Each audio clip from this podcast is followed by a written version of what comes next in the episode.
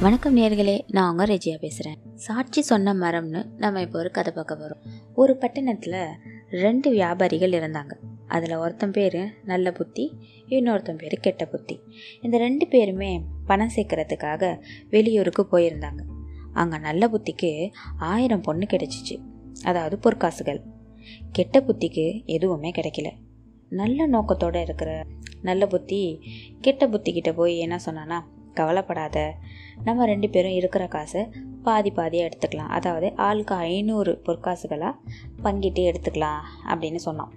இதை கேட்ட கெட்ட புத்தி சரின்னு ஒத்துக்கிட்டான். இவ்வளவு பணத்தையும் ஊருக்கு நம்ம எடுத்துக்கிட்டு போனோம்னா நமக்கு ரொம்ப கெட்டது.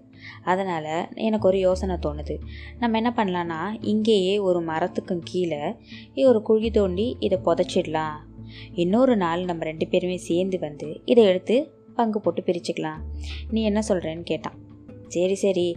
இந்த யோசனை ரொம்ப பொருத்தமான யோசனைவே இருக்குது நம்ம இப்படியே செய்யலாம் அப்படின்னு நல்ல புத்தியும் கெட்ட புத்தியும் சேர்ந்து இதை ஐடியா பண்ணி அதே மாதிரி ஒரு மரத்தடியில் அந்த காசை புதைச்சிட்டாங்க. அப்படி புதைச்சதுக்கப்புறம் அந்த இடத்துல ஒரு அடையாளமாக வச்சு ஏன்னா திரும்பி வந்து அவங்க எடுத்தா எடுக்கிறதுக்கு அது வசதியாக இருக்கும் இல்லையா? அதனால் ரெண்டு பேருமே கிளம்பி ஊருக்கு போயிட்டாங்க. ஆனால் மறுநாள் வந்து அந்த காசை எடுத்துக்கணுன்றது தான் அவங்க ரெண்டு பேருடைய பிளான் ஆனால் கெட்ட புத்தி என்ன பண்ணால் அன்னைக்கு ராத்திரியே அந்த இடத்துக்கு வந்து அந்த மரத்தடியில் இருந்த எல்லா பொற்காசுகளையும் அவனே எடுத்துக்கிட்டான். சில நாள் கழித்து இந்த மரத்தடிக்கு ரெண்டு பேருமே மறுபடியும் வந்தாங்க. அதாவது அந்த காசை எடுத்துகிட்டு போகிற மாதிரி வந்திருக்காங்க. கெட்ட புத்தி ஒன்றும் தெரியாத மாதிரி அவன் கூடயே வந்திருக்கான். அப்போது குழி தோண்டி பார்த்தப்போ அந்த இடத்துல காசே இல்லை. உடனே நல்ல புத்தி ஏதாவது கேட்டுருவானா என்னமோ கெட்ட புத்தி முந்திக்கிட்டு நண்பா இப்படி மோசம் செய்யலாமா? ஏன் இப்படி செஞ்ச? அப்படின்னு கெட்ட புத் நல்ல புத்தியை பார்த்து கெட்ட புத்தி கேட்குறான் உடனே அதுக்கு நல்ல புத்தி சொன்னான் நீ தான் எடுத்துட்ருப்ப என்ன ஏமாத்துற. ஆனால் ஏன் மேலே பழி எப்படி போடுறியே? அப்படின்னு கேட்குறான் ரெண்டு பேருமே இதனால் சண்டை போட்டுக்கிட்டாங்க. கடைசியில் இந்த வழக்கு அந்த ஊர் பஞ்சாயத்துக்கு போச்சு. அப்போ அந்த ஊர் வழக்காளர்கள்லாம் என்ன ரெண்டு பேரையுமே நல்லா விசாரிச்ச விசாரித்த பிறகு ஏதாவது சாட்சி இருக்காப்பா? அப்படின்னு கேட்குறாங்க அதுக்கு எங்கள் ரெண்டு பேரையும் தவிர வேறு யாருமே சாட்சி இல்லைங்க அப்படின்னு நல்ல புத்திக்காரன் சொல்கிறான் கெட்ட புத்தி என்ன சொல்கிறான்னா இருக்குது இருக்குது ஒரு சாட்சி இருக்குது இதுக்கு அந்த மரமே சாட்சி சொல்லும். நீங்கள் வேணால் கேட்டு பாருங்களேன். அதுக்கு அந்த ஊர் காவல காவலர்கள்லாம் என்ன சொல்கிறாங்கன்னா உண்மைதானா? மரம் சாட்சி சொல்லுமா? அப்படின்னு கேட்குறாங்க சுற்றி இருந்தவங்க சுற்றி இருந்த காவலர்கள் எல்லாம் இப்படி கேட்டாங்க. உடனே சரி காலையில் அந்த மரத்துக்கிட்ட வாங்க. நம்ம போய் இதை பற்றி பேசலாம் அப்படின்னு சொல்லியிருக்கேன் வீட்டுக்கு போய் ஏற்கனவே யோசித்து வச்சுருந்த கெட்ட புத்தி என்ன சொ தன்னோட அப்பா கிட்ட போய் நாளைக்கு நீங்கள் அந்த மரப்பொந்தலையோ இல்லை மரத்துக்கு பின்னாடியோ போய் ஒளிஞ்சிக்கிட்டு நீங்கள் பேச ஆரம்பிக்கணும். நான் சொல்கிறதெல்லாம் நீங்கள் சொல்லணும் அப்படின்னு அவங்க அப்பாவையே மிரட்டினான். அதுக்கு அவங்க அப்பா சொன்னார் தம்பி கொக்கின் முட்டையை திருடிய நாகத்தை போல் நமக்கு துன்பம் ஏற்படக்கூடும். அதனால் இது வேணாம்ப்பா இதை நம்ம விட்டுடலாம் அப்படின்னு நிறைய அறிவுரை எடுத்து சொன்னார். ஆனால் கெட்ட புத்தி கேட்பானா? அதெல்லாம் கேட்கவே இல்லை. அவங்க அப்பாவை ஒரு வார ஒரு வாரம் வற்புறுத்தி சம்மதிக்க வச்சுட்டான். அந்த மரப்பொந்துக்கு ஊரெல்லாம் அந்த இடத்துல கூட்டுறதுக்கு முன்னாடியே அவங்க அப்பாவை கூட்டிகிட்டு போய் அந்த மரப்பொந்து உள்ளேயே பதுங்கியிருந்து நீங்கள் சொல்லணும் அப்படின்னு சொல்லிட்டான். பொழுது விடிஞ்சதுக்கப்புறம் பொழுது விடியறதுக்கு முன்னாடியே அவங்க அப்பாவை ஒளிய வச்சுட்டான்.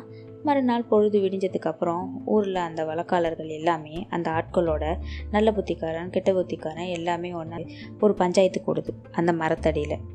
அப்போது வழக்காளர்கள்லாம் கேட்குறாங்க என்னப்பா உன் மரம் சாட்சி சொல்லணும்னு சொன்னியே எங்கே பேச சொல்லு அப்படின்றாங்க.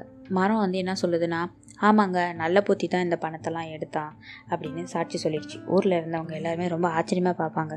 என்னடா இது மரம் பேசுது? அப்படின்னு சொல்லிட்டு ரொம்ப புதுமையாக இருக்கே அப்படின்னு எல்லாருமே ஆச்சரியப்பட்டாங்க. சரி அதுக்கு தகுந்த மாதிரி சாட்சி சொல் சொல்லிடுவாங்களோ என்னமோன்னு நல்ல புத்தி லைஸாக யோசிக்க ஆரம்பித்தாங்க ஆஹா இதில் ஏதோ சூது நடந்திருக்கு. இதை நம்ம உடனே கண்டுபிடிக்கணும் அப்படின்னு சொல்லி கொஞ்ச நேரம் யூகிச்சதுலேயே தெரிஞ்சுக்கிட்டான். அந்த மரப்பொந்துலன்னு யாரோ இருந்து தான் இதை பேசுகிறாங்க உடனே அந்த நல்ல புத்தி என்ன செஞ்சான்? உடனே அந்த மரத்து மேலே ஏறி நெருப்பு மூட்டிட்டான். அந்த மரத்து மேலே ஏறி அந்த பொந்துக்குள்ளே தீ மூட்டினான். அந்த நெருப்போட அனல் சூடு தாங்காம கெட்ட புத்தியோட அப்பா மரப்பொந்தில் இருந்தபடியே உள்ளே இருந்தபடியே கத்த ஆரம்பித்தார் எவ்வளோ நேரம் உள்ளே இருந்து கத்த முடியும்? ஒரு கட்டத்துக்கு அப்புறம் அவர் தலையை நீட்டி வெளியே வந்துட்டார். அட பாவி கெட்ட புத்தி மகனே உன்னால் நான் கெட்டேன். உன் கெட்ட புத்தியாலையும் நான் கெட்டேன் அப்படின்னு சொல்லி அவர் ரொம்ப கதறி அழுதார். ஆனால் ரொம்ப நேரமாகியும் மகனை காப்பாற்றணும்னு உள்ளே இருந்த அவரால் வெளியே வர முடியாமல் போனதுனால அதுக்குள்ளேயே வெந்து இறந்தும் போயிட்டார். இதெல்லாம் பார்த்த ஊர்காவலர்கள் என்ன பண்ணாங்க?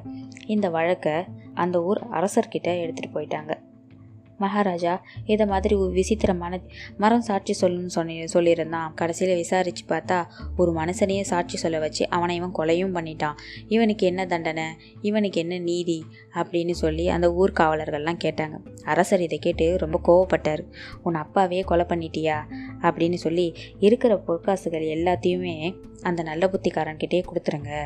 இந்த கெட்ட புத்திக்காரனை சித்திரவதை செஞ்சு சாகடிக்கிறதுக்கு உத்தரவு கொடுத்துட்டாரு. பார்த்தீங்களா ஒருத்தருக்கு நல்லது நினைக்கலனாலும் பரவாயில்ல. அட்லீஸ்ட் கெட்டது நினைக்காமையாவது இருக்கணும். அப்படி இல்லைன்னா அவங்களுக்கும் இதே நிலைமை தான் பிறரை கெடுக்க நினைப்பவர்கள் தாங்களே கெட்டு ஒழிவார்கள். என்ன நேயர்களே உங்களுக்கு இந்த கதை பிடிச்சிருந்துச்சா?